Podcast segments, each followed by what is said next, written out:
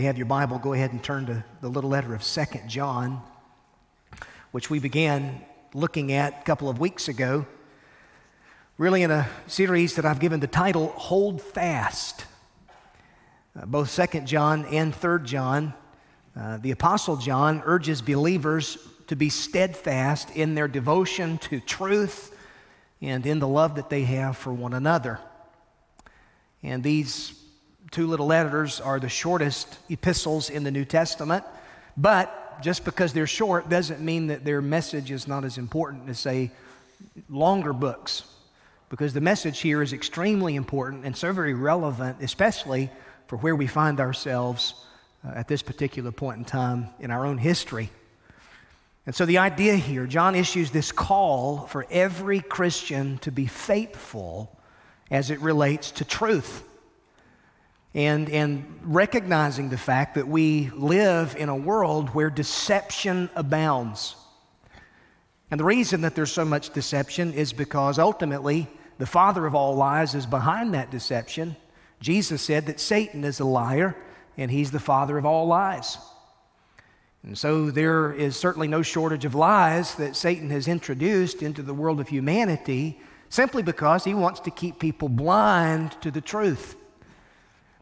And so, truth, this is a word that John uses quite often in these two little letters. Uh, he mentions it five times through verse 4 here in 2 John. He'll mention it an additional seven times in 3 John for a total of 12 times combined.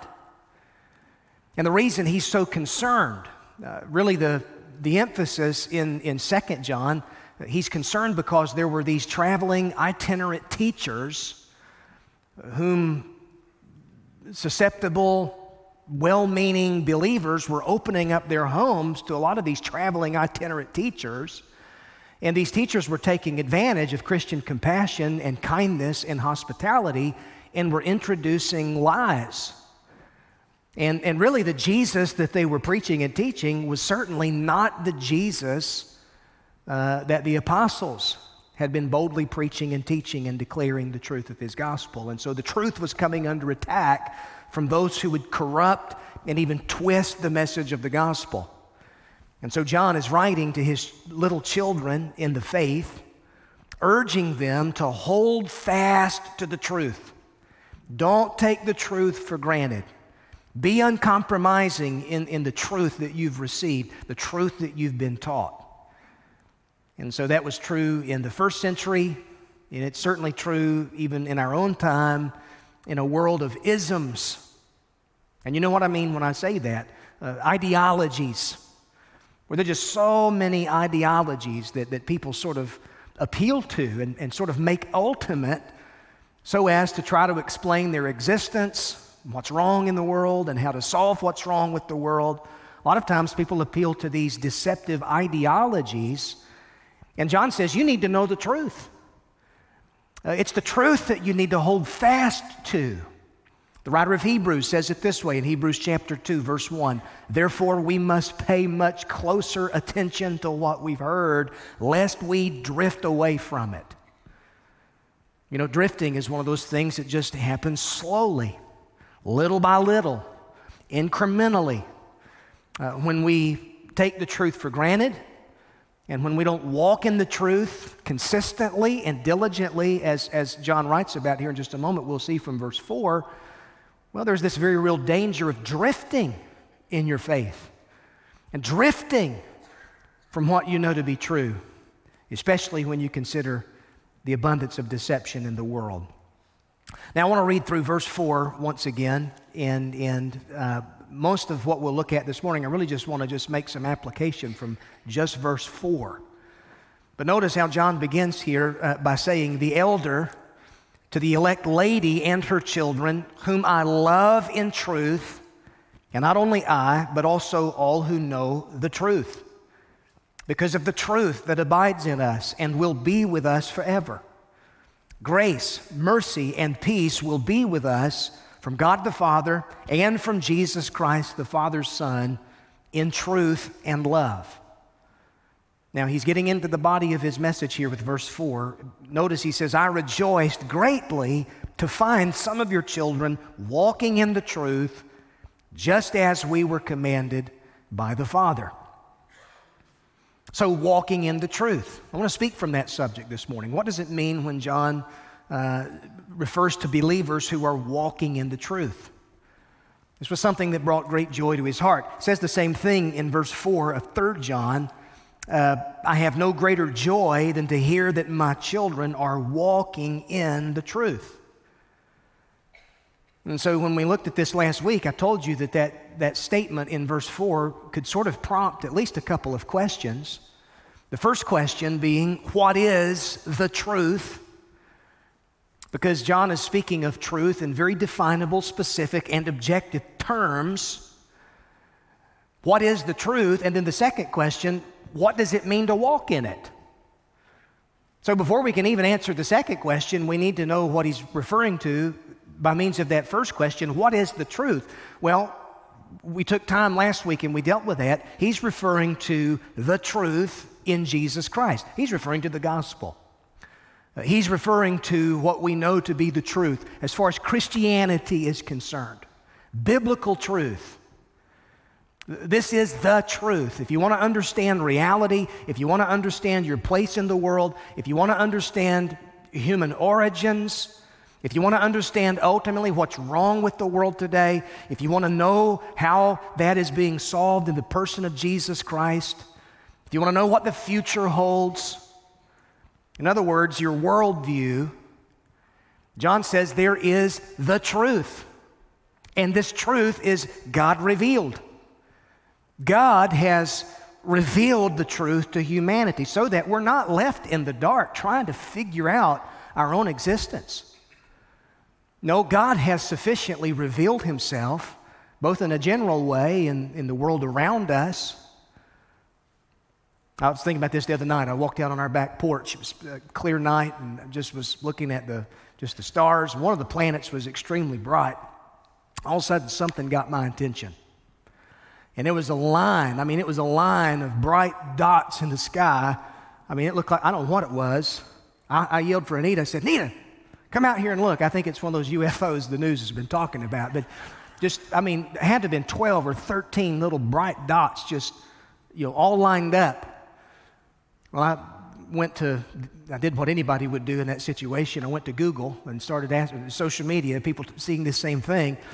Come to find out it was the Starlink satellites, Elon Musk, you know, and so I was thinking, you know, that's man made. But beyond that, I mean, you think of the intelligence behind all of that that went into that. Where did that intelligence come from? The fact that humanity has intelligence speaks of the fact that there is an intelligent creator who has made us in his own image. And he's the intelligence behind the stars. He's the intelligence behind the world we live in. He's the intelligent behind, intelligence behind the design of, of the very fra- fabric of your humanity. And so John is referring to this as the truth, that which explains the nature of reality itself. Truth is what corresponds with reality. And that's so very important because we live in a time where people question the truth and they want to appeal to their own truth. And they want to make man out to be the final arbiter of truth, when in reality, God is the one who's determined what's truth. And we need that objective truth. So that's what John is referring to here. And, and specifically, he's referring to the truth of the gospel and how we, how we are saved through faith in Jesus Christ, who suffered and died for our sin and who rose again from the dead. Thank God for the truth of the gospel. Now, it's interesting, you know, the Hebrew word that's used in, in the Old Testament, translated truth, is a word that means reality. Uh, it's a word that's used in Psalm 119. The sum of your word is truth. That is, the totality of your word. It's not that we go to God's word for truths or that God's word contains truth. No, God's word is the truth. The sum of your word is truth, it's reality, it's what's real. And so the Greek word that corresponds with this, aletheia, this is used 109 times in the New Testament. This is the word that's used by John the most. It's the word that he uses 12 times here in 2 John and 3 John. Truth as reality, as opposed to what merely seems to be. Truth, John's referring to that which enables you to see accurately. And the opposite of this would be deception. So, this is why Jesus could say what he said I am the way, the truth, and the life. That is, He is the truth. He's the very truth of God personified, the truth of God embodied. Now, why, why is it important that we understand this? Why am I so passionate about this? You say, you know, you really seem to be you know, making this point quite adamantly. Because, folks, this is where the battle is in our time. Because the enemy of our souls is waging a war, and the battle is for your mind as to what you appeal to as truth and reality and authority. Because the enemy wants to keep people in the dark. And yet, as witnesses for Christ, as missionaries, as ambassadors for Christ, we've been sent into the world with the message of the truth, declaring the truth of the gospel and the power of the Holy Spirit, trusting that the Holy Spirit opens the minds of people up to where they understand the truth. Eyes which the enemy has blinded and so that means that evangelism, this is spiritual work, and we're so dependent upon the power of the Holy Spirit. But man, aren't you glad you can just be confident in the message of the truth and the message of the gospel? So that's the question what is truth? Now, what does it mean for us as believers to walk in the truth? Because that's the second question. I really want to spend the rest of our time dealing with this issue. What does it mean to walk in the truth? Reminds me of what the psalmist says in Psalm 86, verse 11 Teach me your way, O Lord, that I may walk in your truth. Unite my heart to fear thy name. So, walking in the truth then is ultimately the application of the truth in your own life. Obedience to the truth. Not merely from an intellectual point of view, but you're, you're, fleshing it out and you're, you're walking in the truth. It's what's bringing direction to your steps. And so the Christian life is very much a walk. Now, you'll find other expressions that are sort of used interchangeably with this same expression walk in the truth. Uh, uh, for example, Galatians chapter 5, verse 16 says, Walk in the Spirit, and you won't fulfill the desires of the flesh. Ephesians 5 2, walk in love, even as Christ loved us and gave himself up for us. Or what about this? Colossians chapter 4, verse 5, walk in wisdom toward those who are on the outside, making the best use of the time. 1 John 1 7, John dealt with this in his first letter. If we walk in the light as he is in the light, and we have fellowship with one another, and the blood of Jesus, his son, cleanses us from all sin. So, walking into truth, walking in love, walking in the Spirit, walking in the light, all of these are expressions that refer to this same principle that the Christian life is a walk. Now, that does not imply that it's an easy thing. Because how many of you know that walking oftentimes can be quite strenuous? Especially if it's an uphill climb. you know, back during 2020, when everybody, everything was shut down, Anita and I really made use of the, the High Point Greenway. And, and it was just part of our daily rhythm during that whole shutdown to just get out and walk. And so for me, walking kind of gave way to a brisk walk, and then eventually a little bit of a jog walk and, and, and running. I started taking that up toward the end of 2020. And on our greenway, there's a lot of inclines, there's a lot of dips, a lot of hills. And at times, a, a, walk can be quite strenuous. There's a lot of pressure that it puts on your joints. It's a steep climb in places. If you like to hike, you, you know what, what that's like. It can be tough. Now, you apply that spiritually to your life, the walk of faith, that just because the Christian life is a walk does not imply that the Christian life is easy. In fact, Jesus said uh, the exact opposite of that, didn't he? I mean, what was it that he said? If you go back to, go to Matthew chapter 7 for just a second and look at what he says here.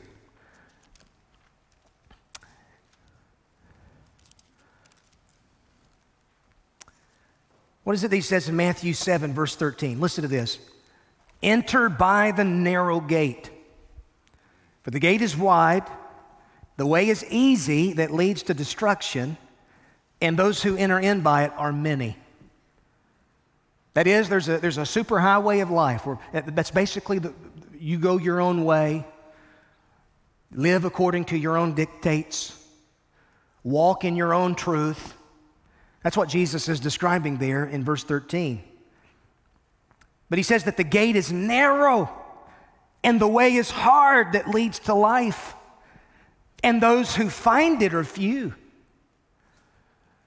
So, the Christian life, then, by definition and description, it's not something that's easy, it's something that's difficult. Jesus himself says as much. He describes discipleship as being uh, an endeavor whereby you deny yourself and you take up your cross daily and you follow after him. That doesn't sound like an easy thing to me. Now, he's not talking about earning your salvation, that kind of thing. That's not, no, listen, he's already provided that for us through his own death and resurrection and faith in him. By means of his grace, I'm saved. But walking with him in a world where there's so much deception, and you add to that this tendency within me to want to live for myself. the, the, the, sinful flesh. Still wrestle with that every day. And so you've got the world, you've got the flesh, you've got the devil. These are the three enemies of the believer. And because these three are at war with you and your faith, that's why often the Christian life can be a very difficult walk. But we're making progress. By means of God's grace, we sang about it just a little bit ago. He's holding me fast. Even though this walk is difficult, thank God that He's holding me fast. Uh, each and every, some days you may feel like you take two or three steps backward. Other days you feel like you're, you're making headway in your own spiritual life. But the point is, and John is dealing with this, the Christian life is a walk. And, and he says that it brought him great joy to hear that believers were walking in the truth. He's writing to this elect lady. We've already said that this is sort of a metaphor for a local church. So he's, he's writing a letter, a cryptic letter, you might could say, to a church. He's had interaction with some members from perhaps this church, and he's seen firsthand that they're walking in the truth. And that was something that brought him great joy in his old apostle's heart. Now, four things that walking in the truth involves. You can write these down. Number one, notice the change that the truth produces. It's the first thing that I want you to see here. John says in verse 4 I rejoice greatly to find some of your children walking in the truth, just as we were commanded by the Father. Uh, literally, he's saying that he's overjoyed, exuberant, greatly rejoicing because of what he has discovered. In fact, the Greek word that he uses here, it's a word, uh. It's the same word we get the word eureka from. Eureka. If you transliterate this Greek word into English, it's that word eureka. You, you, know the, the story behind that word. Was it Archimedes, I think it was, that made the discovery? Uh, something about the displacement theory. But when he came to that discovery, he shouted out, Eureka! It's an aha moment, is what that word describes. John's saying, Listen, it brought me great joy when in that moment I discovered that some of your children were walking in the truth. And so he's, he's got something to shout about, he's got something to rejoice over. Now, to be sure, not everybody in the church perhaps was living consistently with the truth that they claimed to believe, but many of them were. And so for them, the Christian life was more than just a talk. It was evident by their walk that they were being changed by the power of the truth. Now, some folks want to write the church off because perhaps they've had some type of interaction with someone that didn't, wasn't, you know, they saw something that was inconsistent in the life of, of, of, of a Christian. Say, well, I'm going to throw out the baby with the bathwater simply because I saw some inconsistency in that one person's life. And so they discredit the church because of certain interactions, perhaps, that they've had with members from a particular church.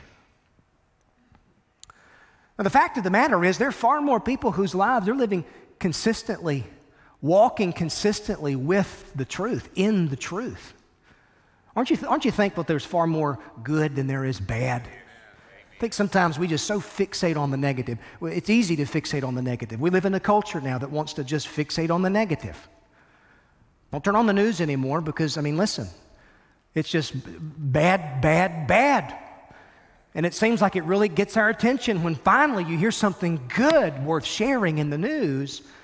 John here is rejoicing over, over the good. He's saying, Some of your children, I've, I've discovered that they've been walking in the truth. Their lives have been changed, and they're living consistently with the truth of the gospel. Reminds me of the same thing that Paul says to the Thessalonian church in 1 Thessalonians chapter 1. He says, We give thanks to God always for you all, making mentioning, uh, mentioning you in our prayers, remembering before God your work of faith, your labor of love, your patience of hope.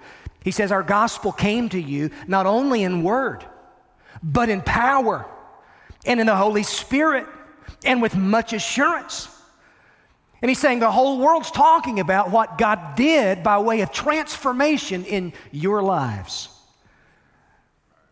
Has truth changed you to such a degree that your life has literally been transformed by the truth?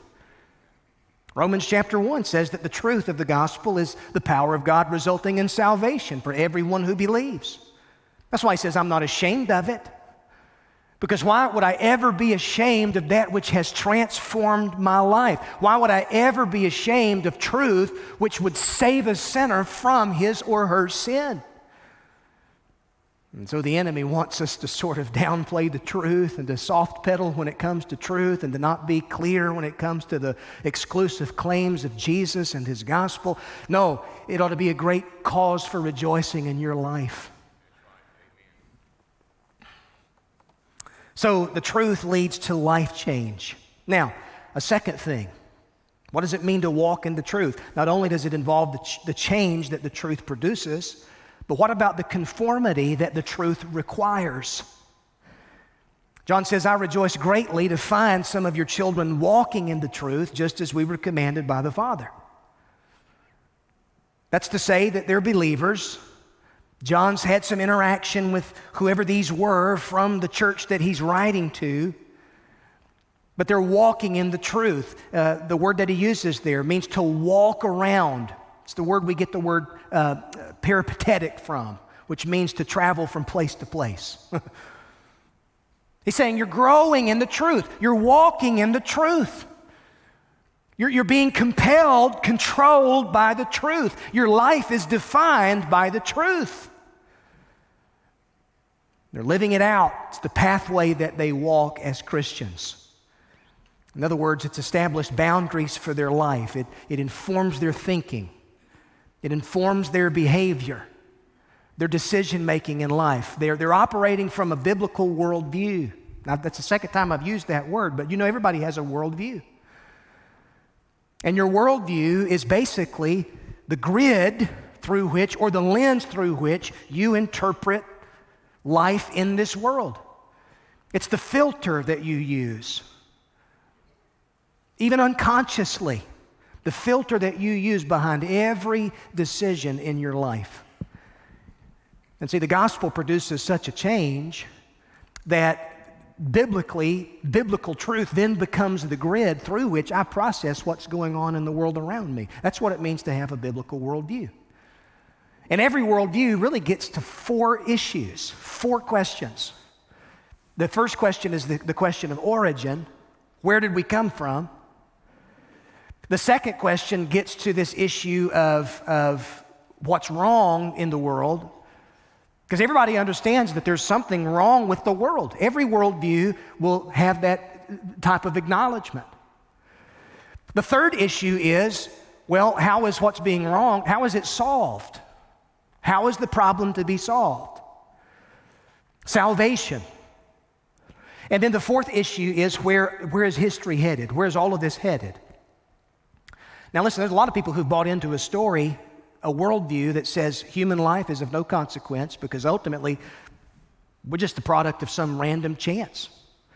We're here because of some type of explosion that happened eons and eons ago, and so life just sort of randomly mutated into what it is now.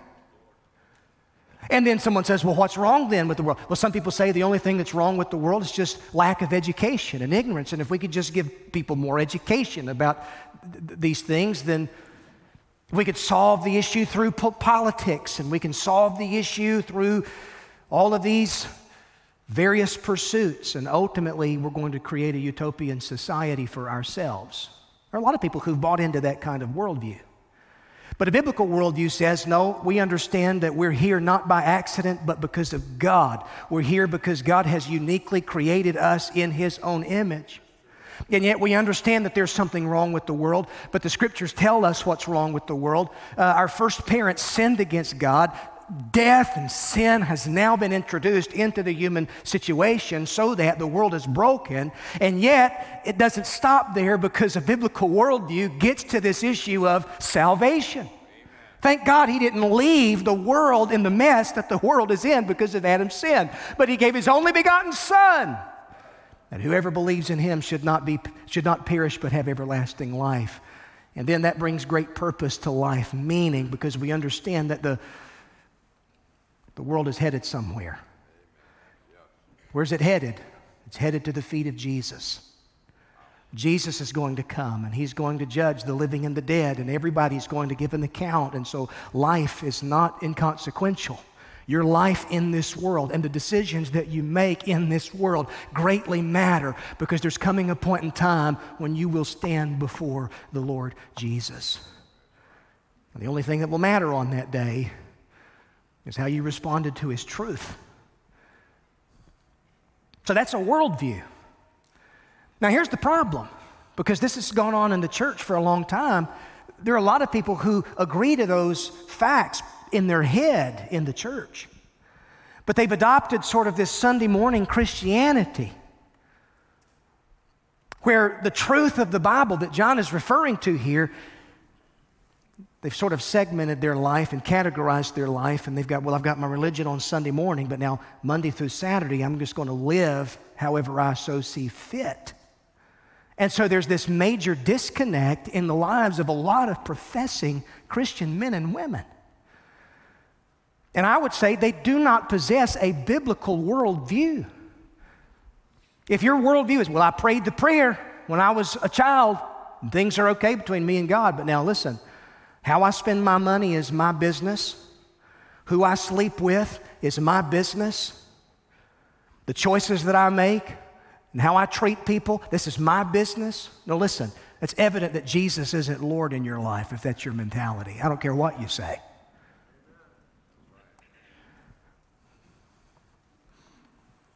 So, John is saying, listen, walking in truth means that you've been changed by the truth. It means that your life is being brought into conformity with the truth.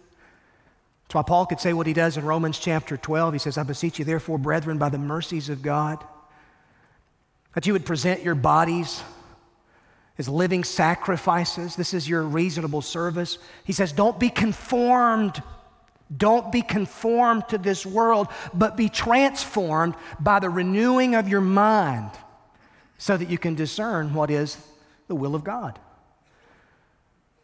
So that means that the world around us is constantly trying to press us into its mold. The, the world is constantly trying to, to get you to think like it thinks, to live like it lives to behave as it. But John says, or, or Paul says in Romans 12, no, you're transformed by the gospel. And you're being transformed by the power of the truth so that your life is being brought into greater conformity with that of Jesus. And that's the goal that God has in, in your life and my life. So we face this unconscious pressure every day from a culture and that, that, that pressure comes just so many different ways, so many different mediums now, so many different distractions.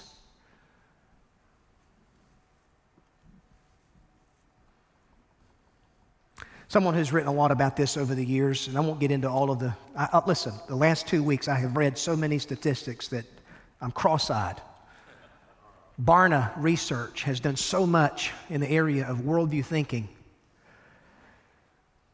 and, and, and Barna, his research has revealed that there's just this major trickle down effect from America's Christian adults that's impacted the thinking and the lifestyle choices, even of America's youngest generation.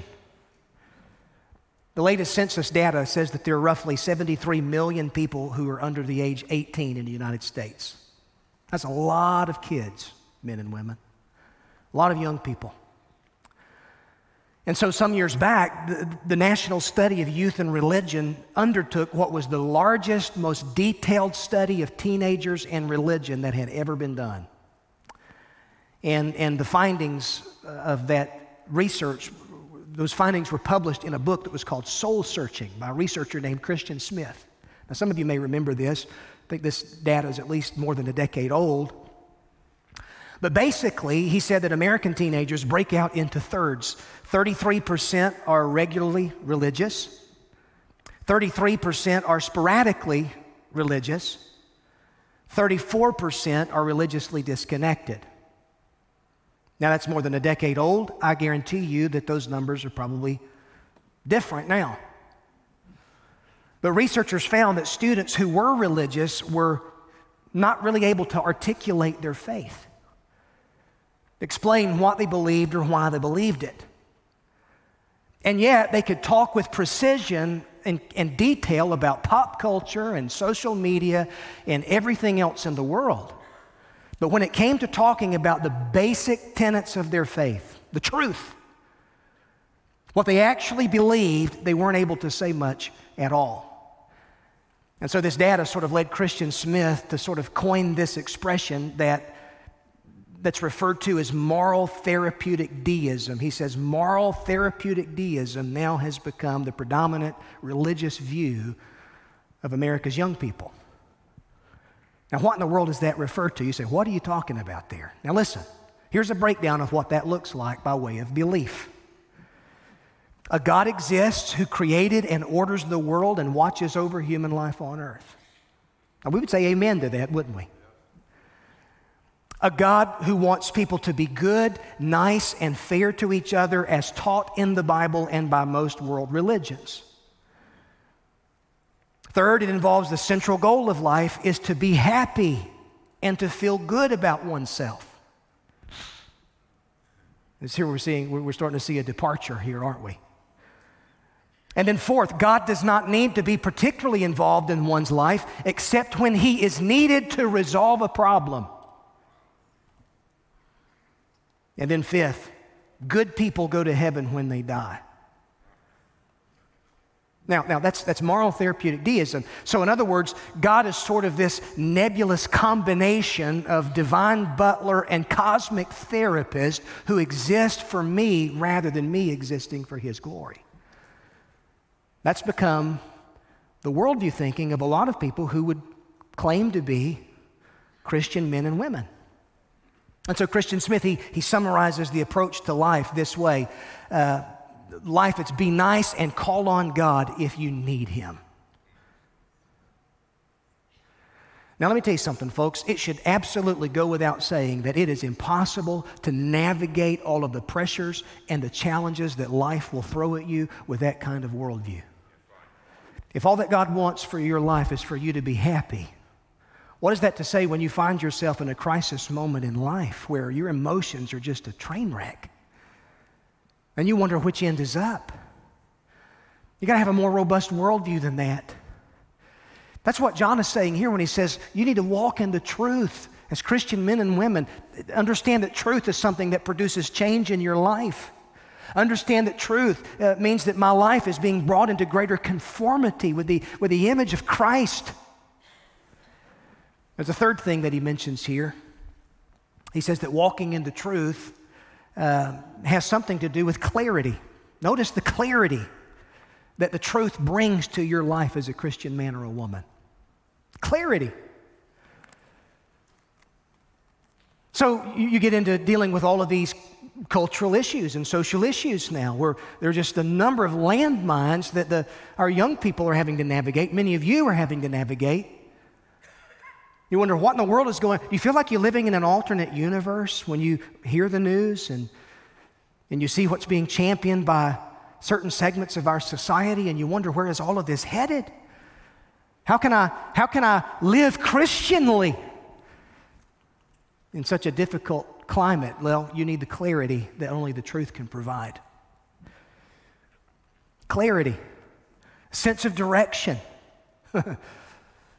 John Stonestreet illustrates this modern self movement this way. He says, Suppose you're lost in a city, but you have a compass that points to true north. That means you can figure out what direction you're walking and you can find where you intend to go. He says, but suppose you have a magnet in your backpack or your back pocket that causes the compass to always point to you. As a result, you are not your own guide. So, without a point of reference, you have no idea of the direction you're headed and may, in fact, end up walking in circles. He says, Imagine how truly lost people can get when they look only to themselves for their significance and direction for life. So, if it's all about me and if the compass always points to me, how in the world am I ever going to navigate life in God's world? So, I've got to have a magnet, a truth magnet that's pointed to true north, God, and His revelation. If I'm to successfully navigate the world that God has made. And so, when you understand life from that perspective, and I'm telling you, that'll bring you clarity clarity when it comes to issues of basic gender and sexuality. Clarity when it comes to understanding what does it mean to be a man? What does it mean to be a woman? Clarity when it comes to understanding what really is life all about, what matters most in life. Not my whimsical, shifting, changing emotions, which are all over the map, but oh, I need, I need my life to be calibrated to true north. God's truth. And so this is the direction. So this is what it means to walk in the truth. Your life is being changed by the truth being brought into conformity to God's intention for your life, clarity that's brought to your life. Now, one final thing, and I'll just finish with this. What about the community that truth creates? John says, I rejoice greatly to find some of your children walking in the truth just as we were commanded by the Father. So notice he's speaking of children. He's referring to God as our Father. He's using plural terms. He's reminding us that we're not in it alone. I'm not left up to myself. I'm not all by myself navigating the confusing maze of this life. No, the truth creates a community, the community of faith, the covenant community of faith known as the church. Aren't you glad that you're a part of the family of God as a believer? People are just so lonely in our time. We've got all this connection and yet no friends. All of these likes and comments and swipes and retweets, but no real meaningful relationships. But God has something different in mind for the family of faith because the truth has brought us into a community of faith. What is it that binds us together as the truth, as the, as the church? It's the truth, according to what John says. And he says, proof that the truth has done a, a work in your life will be the love then that you have in your heart for your brother and your sister. He's going to spend several verses talking about that. We'll look at that next. It's only the truth of God that brings us together. I mean, how in the world could an NC State fan and a Carolina fan and a Duke fan all get together and have lunch and be in a life group? Listen, it ain't their sports or their college athletics that's brought them together. It's something far better. It's the truth of Jesus, it's the gospel. And that transcends cultural barriers and language barriers and skin colors and ethnicities. Are you grateful for the truth that brings us into this community of faith? So, walking in the truth, has your life been changed by the truth? Are you being brought into greater conformity to Christ likeness in your own life by the power of the Holy Spirit? Is the truth bringing greater clarity to your mind and your heart as you process life in God's world? And what's your involvement as far as the community that truth has created? Are you a sporadic attender? Or are you committed? Would you stand with me as we pray this morning? May we be men and women who walk in the truth. Walking in the truth. The only other alternative is to be deceived. And oh, how there are so many that are deceived. Would you bow with me? Number one, if Christ has never saved you, if you've never been saved, then listen, the first step of obedience this morning in your life is recognition of this gospel truth that Jesus Christ bled and died for your sins on a cross, rose again from the dead, and He's Lord. Would you surrender your life to Him this morning? Say, Pastor, I want to be saved. How can I be saved? Listen, right there where you are, in an attitude of repentance and faith, cry out to Him and say, Lord Jesus, forgive me of my sin. I believe the truth of your gospel. Save me. This I pray. And here in just a moment, you can come and you can let me know about it. You can let Pastor Jonathan know. You can see us after the service, and we'd love to talk to you about baptism, what it means to be a disciple of Jesus. Maybe you're interested in membership in this covenant family of faith, this community that the truth has created. We invite you to come. Lord, we need clarity.